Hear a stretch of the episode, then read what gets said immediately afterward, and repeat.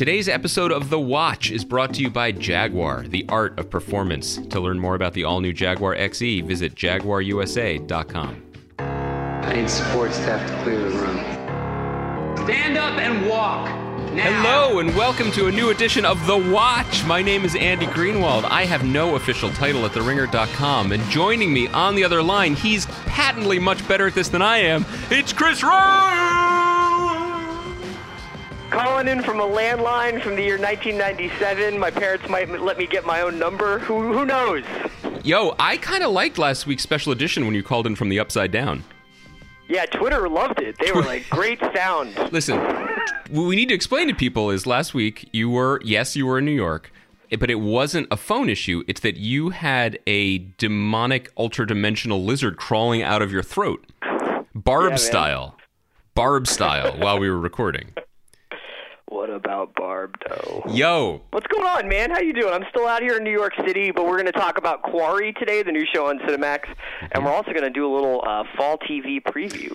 and maybe tease that we're going to have some fun Emmy stuff coming up later in the week. But Chris, You can tease all you want. Chris, I, I just want to do a little check in here. I think with your absence, your extended absence, I've pretty much solidified my hold on the power chair here in the studio. And I think I've, I've won Tate over. I offered him a pop chip today, so I think he's pretty much in my back pocket now. But. I do have one other one other creeping concern, and you can just just talk me down off the ledge.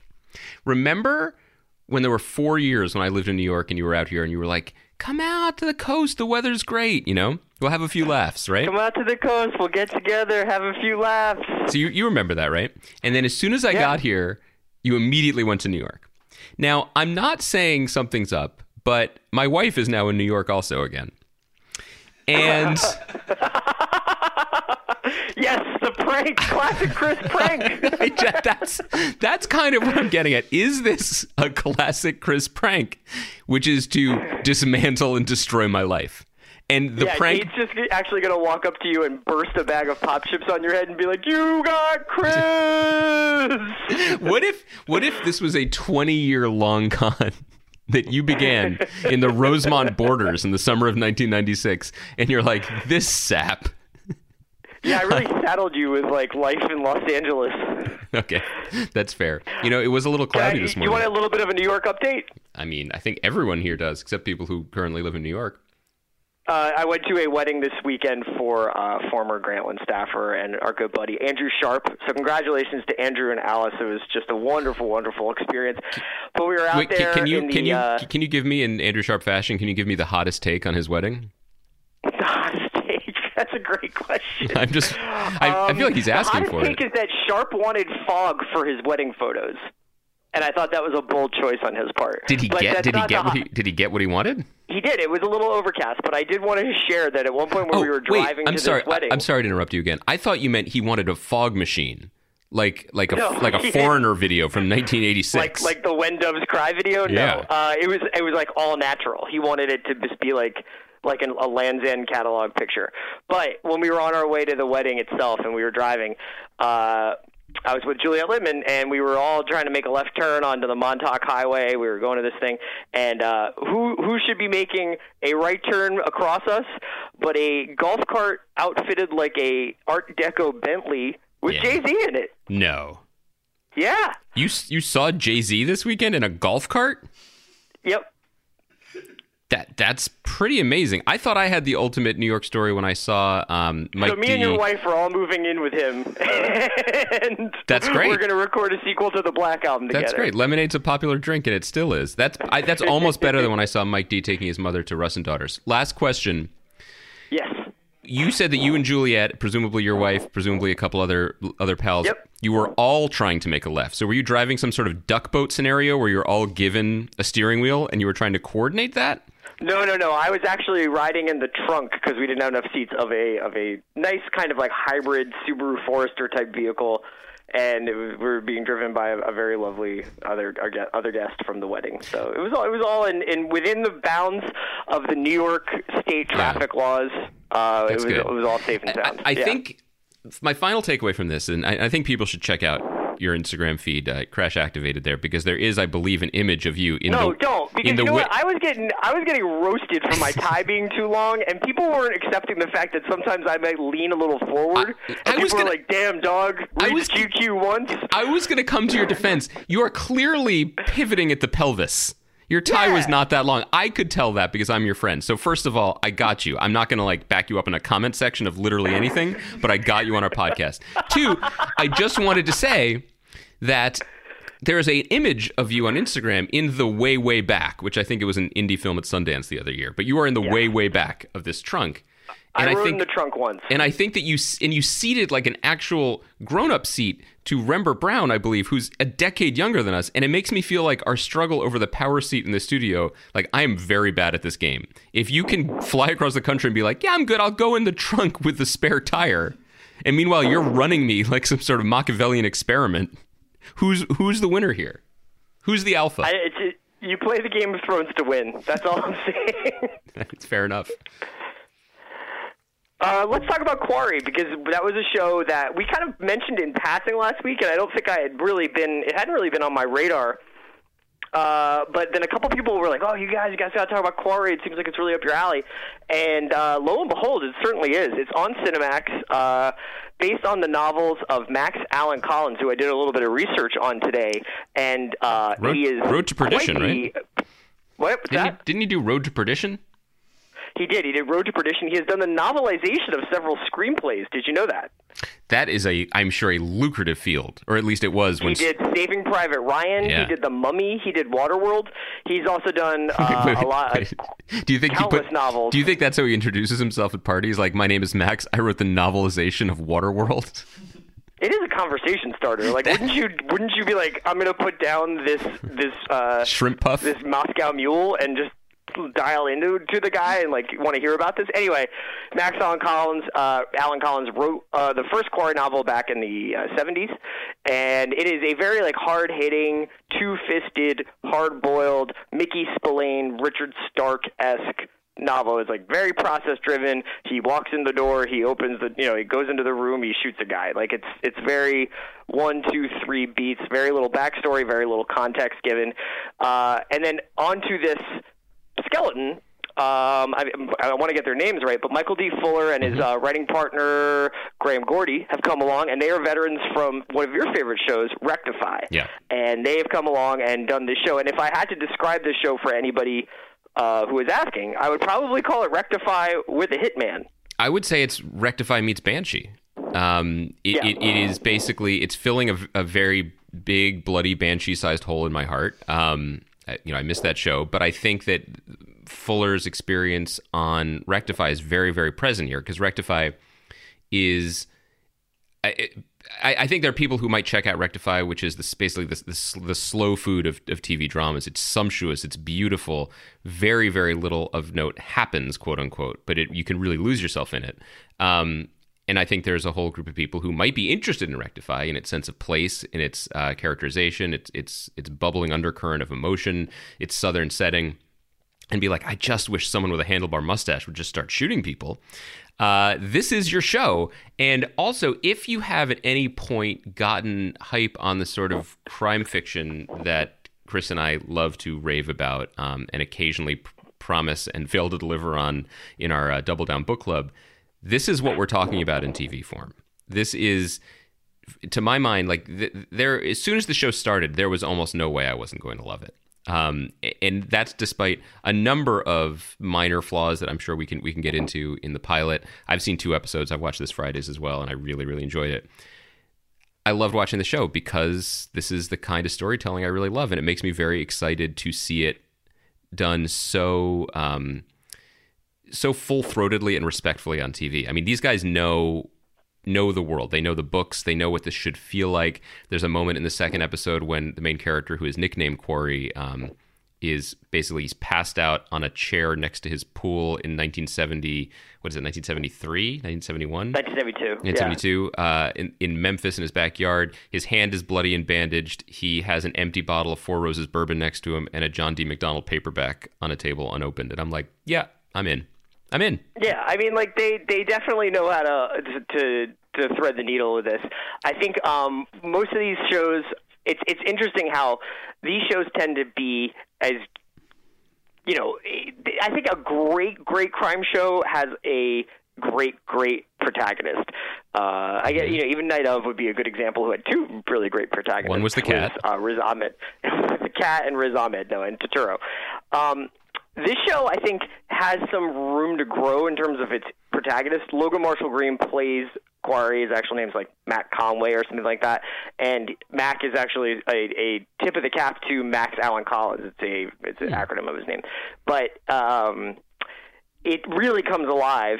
Not only, you know, a lot of these crime shows this happens. It really comes alive when some of the supporting characters get a t- chance to shine. And the two that I know that we wanted to point out were Peter Mullan, who plays somebody named the Broker. Yeah. Uh, he might be CIA, he might be the Mafia. We may find out more about him as the show goes on. Who is the guy who basically hooks Mac, this Vietnam veteran, up he hooks him up with uh, hitman jobs. Yeah, I'll do. I'll, I'll, do the full plot download in a second. Shout out, shout out the others, other not so secret star of the show.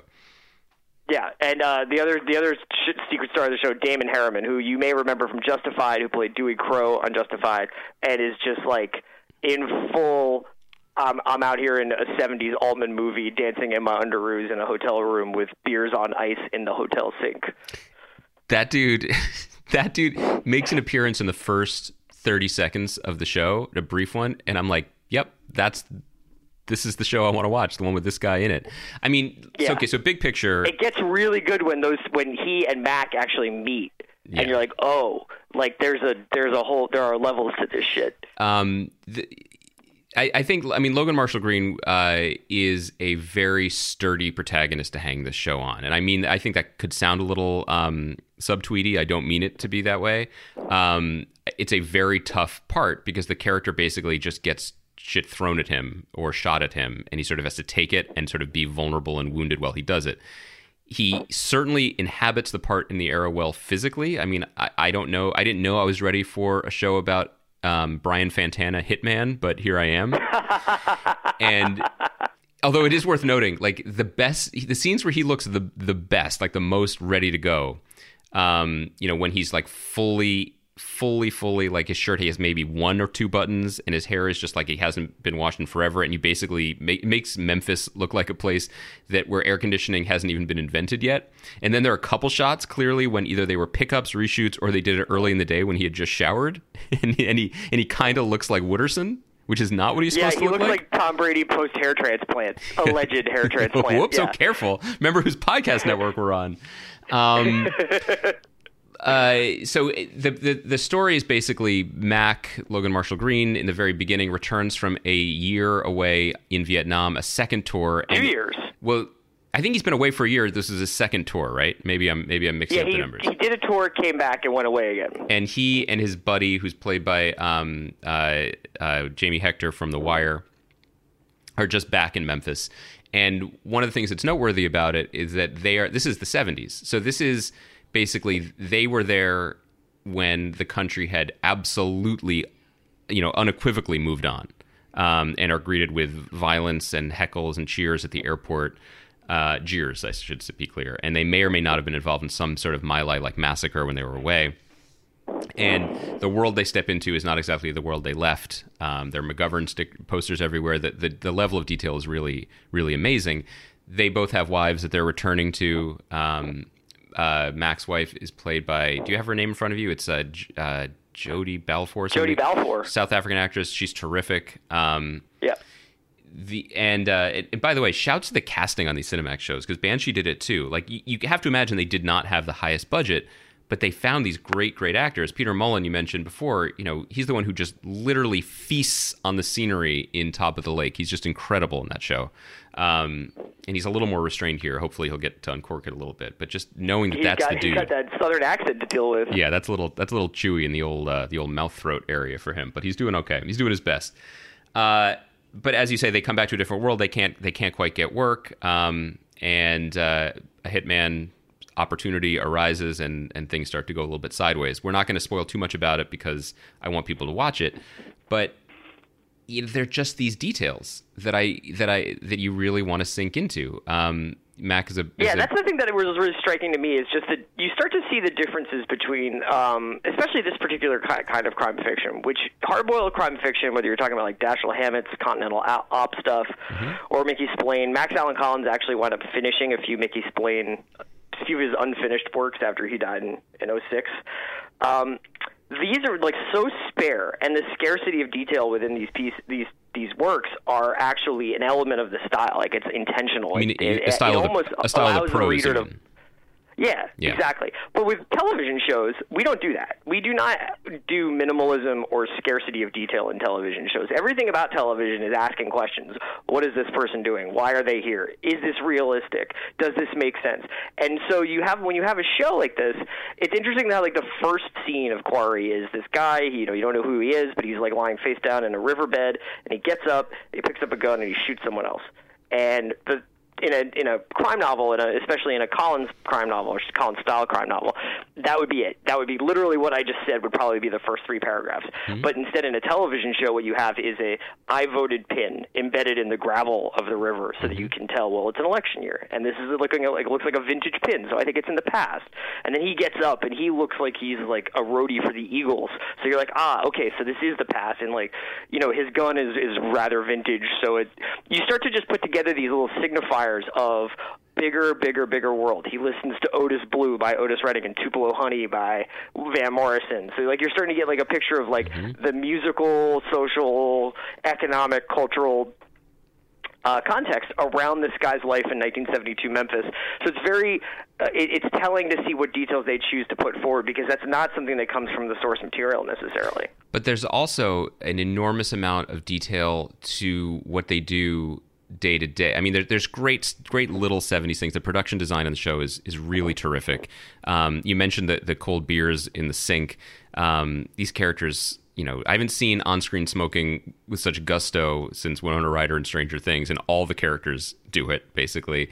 Um, you know, there's they're they're pouring back bourbons. It there's there's a, um, a almost visceral tactile nature to the to the sin, so to speak, the, the guns, the cars, that really really sucks you in, and and I think it's really well observed here because the reason I mean we love crime fiction for its transporting element, for the storytelling, for the sheer fun of it, for the escapism.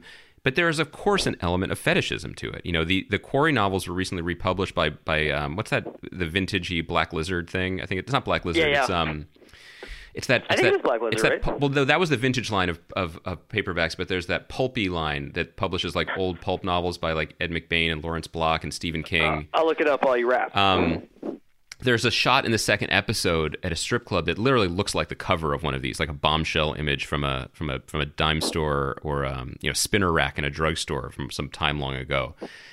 There is something the, the show understands that it's you can fetishize something, you can fetishize sin, you can fetishize an era, um, and that's not necessarily shorthand or that's not necessarily bad. You know, it's never apologizing for itself. It is straight up and down what it wants to be. Now, the flip side of saying that is that this show is absolutely not for everyone because there are definitely some people Yeah. who don't like crime fiction as much as we do.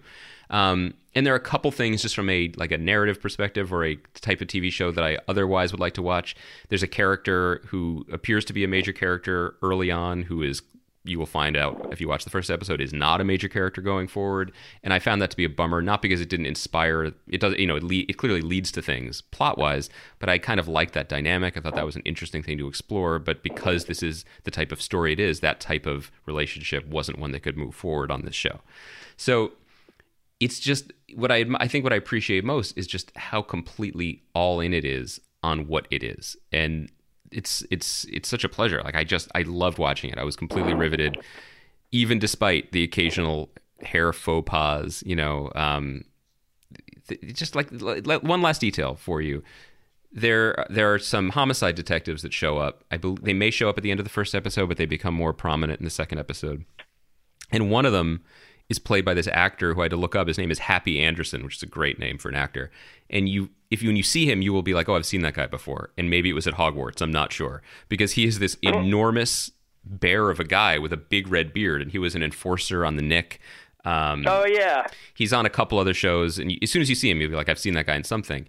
But it's a sign of a show. He's in. Cold in July. He's in Cold in July too. That's right. And it's the sign of a show made with real care that they were like, that's a face of a homicide detective in this world. And we'd be remiss if we didn't shout out Greg Yaitanes because he's the, I don't know if he's the, he's an executive producer. And uh, I think he directed all of them though, right? I don't know if he directed all of them, but if he did, I'm even more in on the show because he was, uh, he was key to the visual style of Banshee, which really mattered a lot on that show.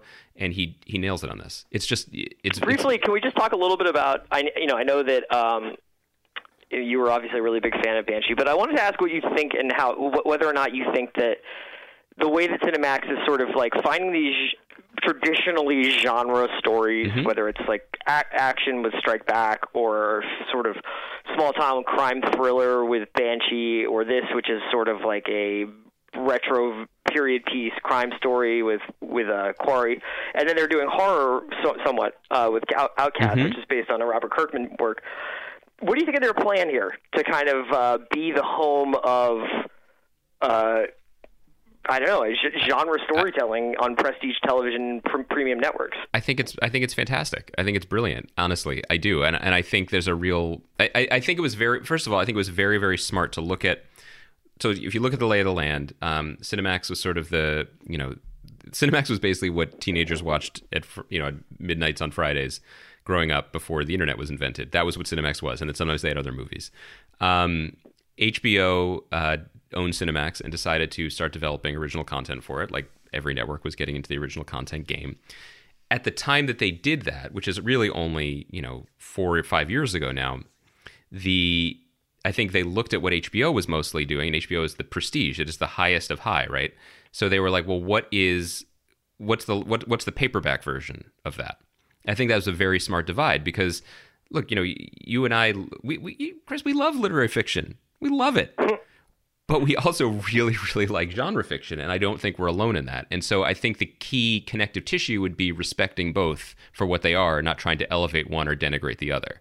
So I think it's a very smart fit for the certain type of almost celebratory genre storytelling. What's interesting is that since then, you know, HBO, like all networks, have gotten more genre-y. Like Game of Thrones came to define uh, HBO much more than Boardwalk Empire did, for example.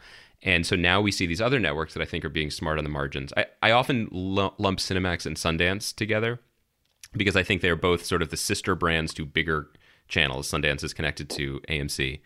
And I think that for both, there is an opening to tell the kind of stories that are much more niche, much more um, idiosyncratic, and much more like micro targeted to a passionate audience than what their their big their big brothers have um, going forward. So I I mean, and so Sundance, for example, has Hap and Leonard, which is uh, uh, it's not s- too similar, but it certainly comes from the same um, comes from the same uh, fetid pool. Yeah, and also just it is, is is another going back and mining some of the greatest hits of the last 30, 40 years of crime fiction. That's Joe Lansdale. Yep. Is Hap and Leonard, right? So I mean, just the, the people like in the same way that you're seeing Hollywood and these major studios go back and just rediscover all this IP that they have in their vaults. uh, You know, I know that we say IP a lot as if it it just rolls off the tongue. But whenever you can do something that has even uh, like a, a just a solid base of um, of of of, a, of, a, of fans already in place, you're you're kind of working working ahead from ahead. I agree. I just I just love that there are channels that can do this because you take a show like this or a world like this, and obviously you would never do it, but if you did develop it for a network, then you know there have to be good guys and you have to be working with the cops. If you but the flip side of that is if you develop it for an HBO, um, there is almost a need for it to mean something more because HBO real estate is so valuable, and I would say the same thing for AMC. You know, like what what is the bigger picture what of what this show is about, quote unquote, and not every show needs to carry that weight, you know, nor nor should it. And similarly, you know, so so there are a lot of people who, and we're going to pivot in a minute. We're going to talk about some of the new network shows there are people who love network procedurals. Many millions of people. Yeah, yeah, because, yeah. Because that's something that they like to have at a TV. It is a certain kind of pacing and rhythm and entertainment that they enjoy. And similarly, and, and it's great that there are still channels. I, mean, I can't. I'm talking about CBS like it's about to go extinct, but like there's still channels that gladly uh, service that. Similarly, I'm glad that for what we like to unwind with, there are channels for that too. Yeah. Well, why don't we get into that the uh, the, the fall TV preview? Before we take a, do our fall TV preview, should we take a moment for a word from our sponsors? I think we should. We know, we know it's a little rude to interrupt, but while we have your ear, let's have a brief conversation about manners. As the British like to say, manners maketh man. I, I really don't, I've never met a British person who said that. But anyway, it's no wonder the Jaguar's first ever compact sports sedan, the Jaguar XE, and their first ever performance SUV, the Jaguar F Pace, are well mannered. They both put you at ease the moment you enter, remain composed in almost any situation, and know when to make themselves heard. For the full Jaguar guide to manners, please visit jaguarusa.com. Thank you, Jaguar, the art of performance. The watch is also brought to you by Casper. Casper is a sleep brand that created one perfect mattress sold directly to consumers, eliminating commission driven inflated prices. Its award winning sleep surface was developed in house. It has a sleek design and it's delivered in a small, how'd they do that? size box. In addition to the mattress, Casper also offers an adaptive pillow and soft, breathable sheets.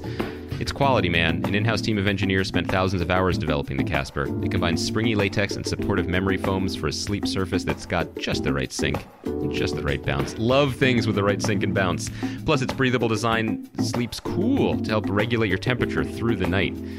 It's also not bad by the cost. Mattresses can often charge you well over 1500 bucks, but Casper mattresses cost $500 for a twin size mattress, 600 for a twin XL, 750 for a full, 850 for a queen, and 950 for a king. That's a price fit for a king. I guess a king could afford more, but you get my point. Convenience. Buying a Casper mattress is completely risk-free. Casper offers free delivery, free returns with a 100-night home trial.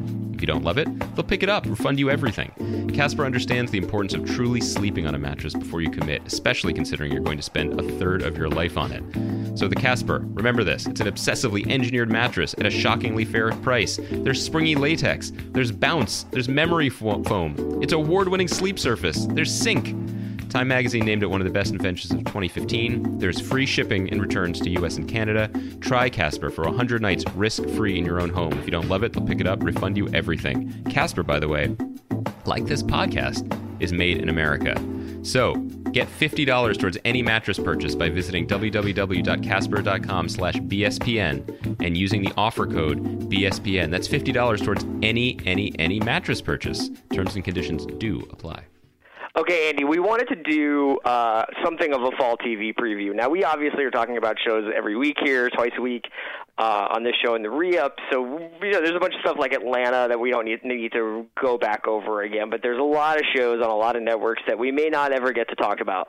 So, as a way of almost either like at least addressing them or possibly putting a bookmark in them to like come back to them later, thought we'd kind of go through TVGuide.com's fall preview and yeah, I just uh, to choose one at random so that we could have the same list.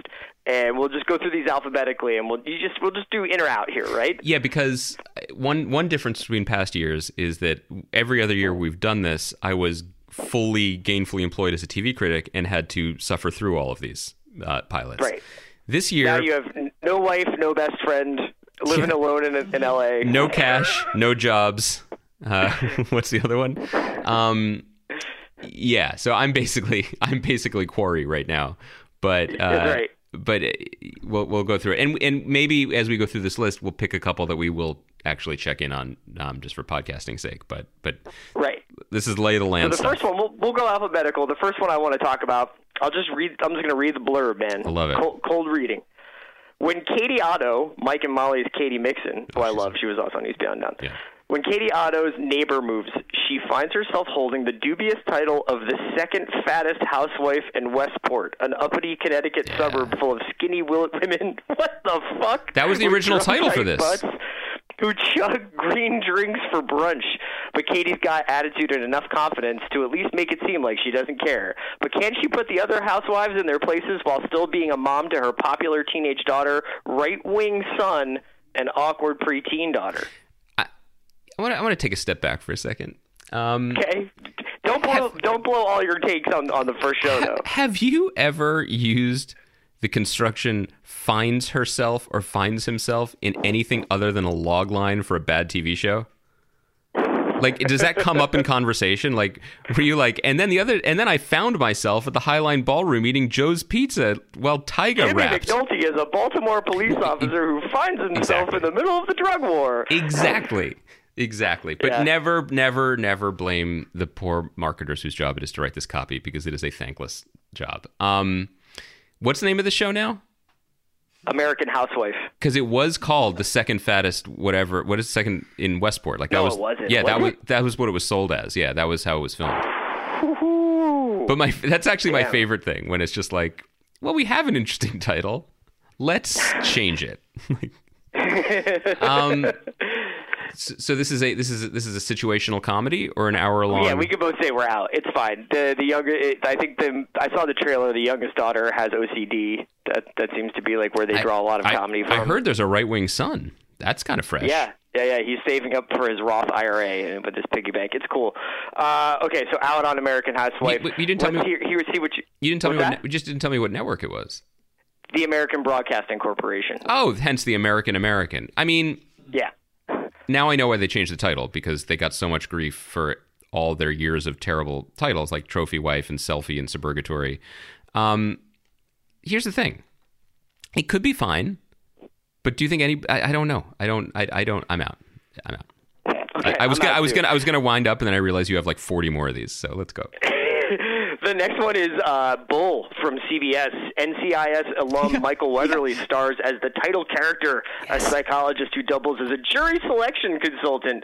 The procedural is based on the early career Yeah. of Dr. Phil McGraw. First of all, just- Bull's character is merely inspired by Ba- McGraw. Hit- Merely inspired, dog. hit after hit after hit.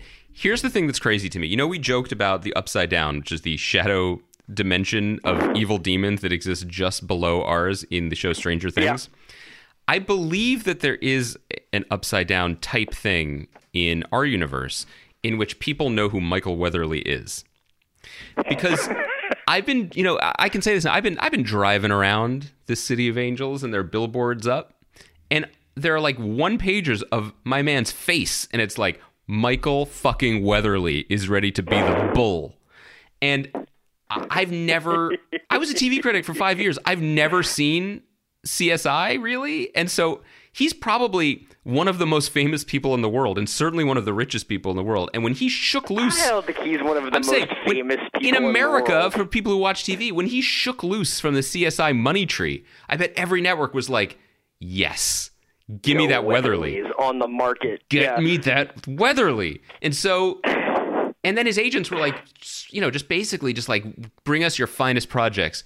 But only the ones endorsed by Dr. Phil. Like this is the upside down world, and this will probably run. endorsed based upon his early life. This- We're gonna. This is going to be a thing where we get too. Com- we overcommit to the early ones, and then when we get to T, you're going to be like, I got nothing. I'm drinking a Coke Zero, so I'm feeling pretty jazzed. Let's keep going. Okay, well we're both we're both out. Weatherly aside, we're both out on Bull, but that's only Andy. This is only because I'm saving all my prime time jury selection stuff, Mm. Yeah. all my laws for conviction on mm-hmm. ABC. Hayley Atwell stars as Hayes Morrison, a brilliant but reckless lawyer and former first daughter who gets blackmailed into heading up the Conviction Integrity Unit by Connor Wallace. Together with her team of experts, Hayes re-examines cases where there's suspicion of wrongful suspicion of wrongful conviction in hopes of settling setting things right. I'm all in on Hayley Atwell. She's in my favorite Black Mirror. I love conviction integrity units. I think it's an important thing in our country and our legal system. I'm a legal expert. Uh, I love Shawn Ashmore, who's on the the CIU with her. Whoa, Iceman is in this shit? Yeah. Yeah. Yeah, and just the fact that they're like, "Yo, first daughter? What do first daughters do? Do like, let's get them in here." I love I, I just love the escalating word salad that is network th- network procedurals where they're like, I want to do a legal show. Fine and it's basically like a bad night at the UCB, you know? It's like fine and well it's uh she's not really doing new cases, she's doing old cases. Okay, cold case for a log. And she's the first fucking daughter? Sold. You know what I mean? Also, Hayes Morrison. You only Yeah, get me to I'm watch in, the I'm show in, I'm if her in, name is spelled I'm. H. Is her name spelled H A Z E? No, it's H A Y E S. She's I'm the first daughter, man. I'm. Come on. Uh, here's another one I'm in on, and I'm I'm just I'm, I don't even need to read this because you you've already seen the commercials during football. Wednesdays, September 21st, 10 p.m. It, it premieres Designated Survivor on ABC. Terrorists, you cannot escape Kiefer Sutherland, even when he's wearing a hoodie and glasses. The man who made 24's Jack Bauer a household name is back on TV as Secretary of Housing and Urban Development Tom Kirkman, Lol. who was vaulted into the presidency after everyone above him is blown up in an, con- an attack on Congress during the President's State of the Union address. Kirkman will have to contend with hostile advisors, mysterious attackers, Yo. and his own troublesome teens. Yo. Maggie Q and Kal Penn co-star. Here's the thing: when they pitched this show, they were like, "Kiefer, what if Jack Bauer was a fucking dork?" and he was like, "In," and they just did it. And then they blew up Congress, and then they were like, "Get me Doris Yo. Kearns Goodwin in here and have some team of rivals." I'm so in on this show. Can I just say though, like, just think about the thought process where they're like, let's get the guy best known for shooting innocent men in the kneecaps and set him up for real this time. Oh, word, who's he facing up against? Troublesome Beltway advisors. It's like, bank it, fucking bank it. This is this is a great premise, but this is what we get every fall, right? Like this was the big one this year. This was the this was the hottest pilot um, in development season. Um, if they landed Kiefer, which is a big land, like that, you can tell if, if a star is returning to TV, then you know that it was a tasty package. You know, like it had all the all the pieces to definitely cruise its way, being on the air, get all the promotion that the show is getting, and this is a great idea this is a great idea. Like I am definitely someone who every time I settle in to watch the uh, uh, State of the Union, every time I get my popcorn popped, I listen. That's what you're thinking. I listen Who's the designated for when? Lester Holt is just like, by the by, guess who's sitting this one out? And I'm like, okay, I can imagine President Tom Vilsack if you know a catastrophe happens. I can roll with that. So can Tom Vilsack. So, yeah, no shit. So can the whole Vilsack family. Iowa, stand up. Um, it's a great idea, but I have no faith that this could be a sustaining premise for more than one year. Like, I, I, it's just not, or, or at least to the type of TV that I like to watch. Like, the first episode. Kiefer Sutherland disagrees with you because he definitely has been quoted saying, "When I got the script for the show, I said this could be the next ten years of my life." was that Kiefer Sutherland, or did you misread the quote? It was Kiefer Sutherland's financial planner. Who was like, this is definitely. Uh, let's keep it going. I'm going to skip a few of uh, skip a few in there and When, when, when's the last when, when's the last time you found yourself saying this could be the next 10 years of my life was it when you left me in los angeles to go back Right, to new when I saw Jay Z go by in a golf cart.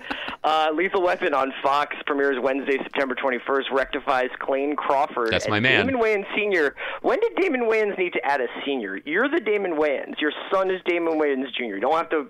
We know you're, you, who you are, man. You were in Living Color. You don't have to. You don't have to denigrate yourself. That is such such a good call you are Major Payne act like it Yeah, uh, whatever. It's Lethal Weapon. Martin Riggs and Roger Murtaugh, first made famous by Mel Gibson and Danny Glover in the beloved film franchise of the same name. It's pretty much all you need to know. I agree with you, TVGuide.com. Uh, this dude is wearing a chambray shirt, a work shirt in the, the picture. He looks good. i'm thrilled first of all Clayne crawford is a terrific actor he is so good on rectify and a part that is in other hands would be so thankless he's basically like a like a, a fundamentalist good old boy who is the immediately a suspicious and a rival to uh, the main character of Rectify, who has been recently been freed from almost two decades on death row. He is immediately like, you know, he, he in any other show you'd be keyed up to be the heel, and Clayne Crawford's performance is really, really subtle and really, really good. I think he looks terrific, smiling at me on every bus that I pass. I think I like the way his hair's flipping up a little bit, a little cowlick action on the side. He looks like he's Yeah. ready. You know, he looks like he's he's ready to, to to help a suicidal guy off a building by jumping off the building with him. I'm all in on that. But you know, it, go go rent the movie. You know, or or it could be a perfectly fine TV show. I just I, I, I got to be real. Like this is the I, this is the way I felt doing the the network previews for the last four years or whatever it was at Grantland. But it's just like, okay, this exists. But what is the ceiling here? Like, what is the best case scenario? Best case scenario, it is mildly entertaining, and you watch it sometimes. That's that's the best case scenario. And for many people and for many networks, that's okay. But I, I This is also going to be one of those shows where I bet the ep- like episode six could be good. It's just that people are going to have to watch the pilot, which is probably such a rehash of Lethal That's a Weapon great point. That, you know, it's uh, hopefully people. Hopefully it'll be good. I've seen some people say that it's not bad. Uh, Wait, can I can, wait, here- can, can I ask you two things? Just two two more things. Yeah. About Lethal Weapon, because I think people are paying attention to that one. Um, I, can I? I got the promotional material for that because Fox still thinks I'm a TV critic, and they sent a seatbelt, like like a, a, a removed from a car seatbelt that Strap says. in. Really? So Tate Tate knows this is working for Tate. So th- this is clearly millennially targeted advertising. A seatbelt that said "Lethal Weapon." It was wrapped around a like a like a like a piece of cardboard that uses the gap to fold shirts. Where they sent a long sleeve tee that said "Lethal Weapon" down the side, and they sent it in size XXXL. Maybe they heard me talking about how I don't walk anymore, so I appreciate that. But I, I- that did not make me want to watch the show more. But two,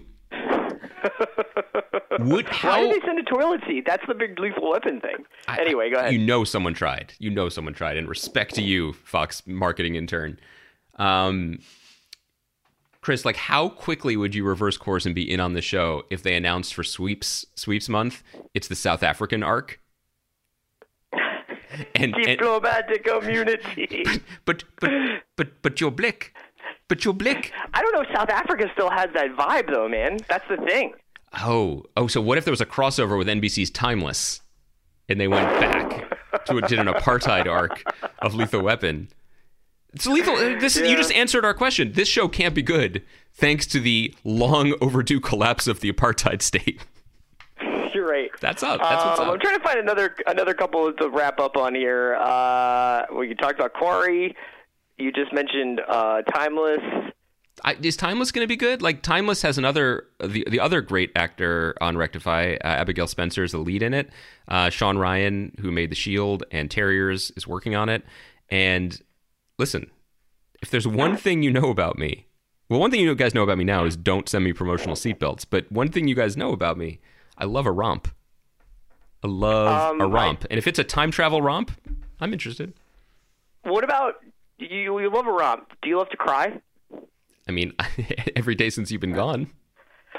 If you're looking to fill the parenthood void in your heart, This Is Us is for you. The tearjerker follows a handful of people born on the same day, showing that no matter what, how different we seem, our struggles are more connected than we could imagine.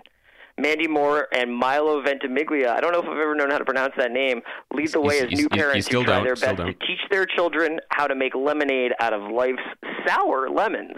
Sterling K. Brown from OJ is up in this. Oh, you just you just like the letters GTFO just died in my throat when you told me the the You were young, about to say that. the young god Sterling Brown is in it.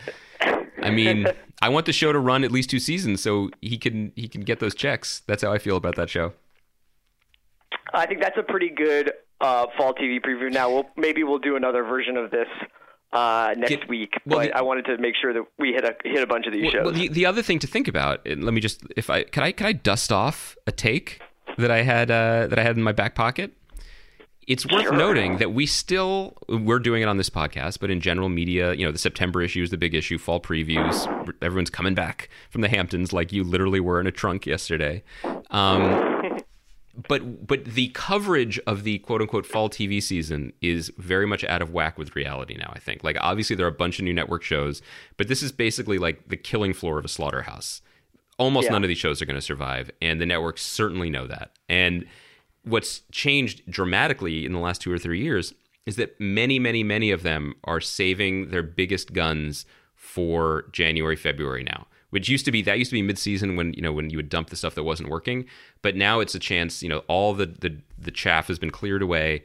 Um, you can promote things off the Super Bowl. People are ready to to try something new, and that's when bigger shows are premiering now. It's worth noting that the Fox show Pitch, which is sort of interesting about a woman pitching in the major leagues, was Yep. supposed to premiere uh, in the spring, and then what in January, and then what was it? There was one show that got very good ratings.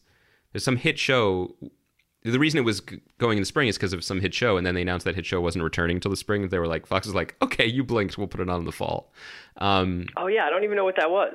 if I if I had prepared a little bit more slash prepared for this, I could have told you. But but it's well, interesting. The whole point was that we were going to do this cold, so you know, it's like your your your, your mystification is, is sort of part of the charm. I'm I'm I'm freezing, freezing on this. But but anyway, that that's the point. Like so everyone's like, "Oh, what should I watch this fall?" It's like, "Look, you already know what to watch this fall. Watch Atlanta, watch Quarry, um, a bunch of other stuff that we'll start we'll start talking about um, you know, once Mr. Robot ends in a week, but it, it falls ain't what they used to be, man. They ain't what they used to be. Um, Andy, we'll be back on Thursday because we're going to be doing an Emmys pre-show, right? Where we're going to be going through the major categories, talking about our predictions, talking about people we think we should win, people we wish to have been nominated, people who will probably win. That will be probably up in podcast form in the usual re-up time on Thursday. Then there might be some video components of that going up on Friday. Uh, we will also Yeah, be big news. doing a Emmys post show on Facebook Live. Live. So right after the Emmys, you can go to facebook.com slash ringer and see me and Andy. We'll be answering some of your questions, giving some of our thoughts on the uh, show. Are you gonna- I, I love the Emmys. I love a I love an award show. Are you gonna- change my tune on those. Are you going to dress up? No. I'm gonna wear my Simmons and Bead T-shirt. that's that's pretty solid. Okay, I like that. Yeah. Yeah, but I'm excited. This is one of the things that I thought we could do when I moved out here before you moved back. You know, like I really, it's going to be weird to do this live show with you remote, but I, I hope that you'll reconsider and and and come back. Are, is this a contract Okay. holdout? Is that what's going on? This Yeah. you guys you gotta talk to my people about that. You'll you gotta talk to my team. Well, I, I, listen, I've turned to say. I've turned everyone here against you. Tate is no longer your people, so you better be careful. So easily easily persuaded. All right, man. Until next time, I'll talk to you soon. Great job, Redsky.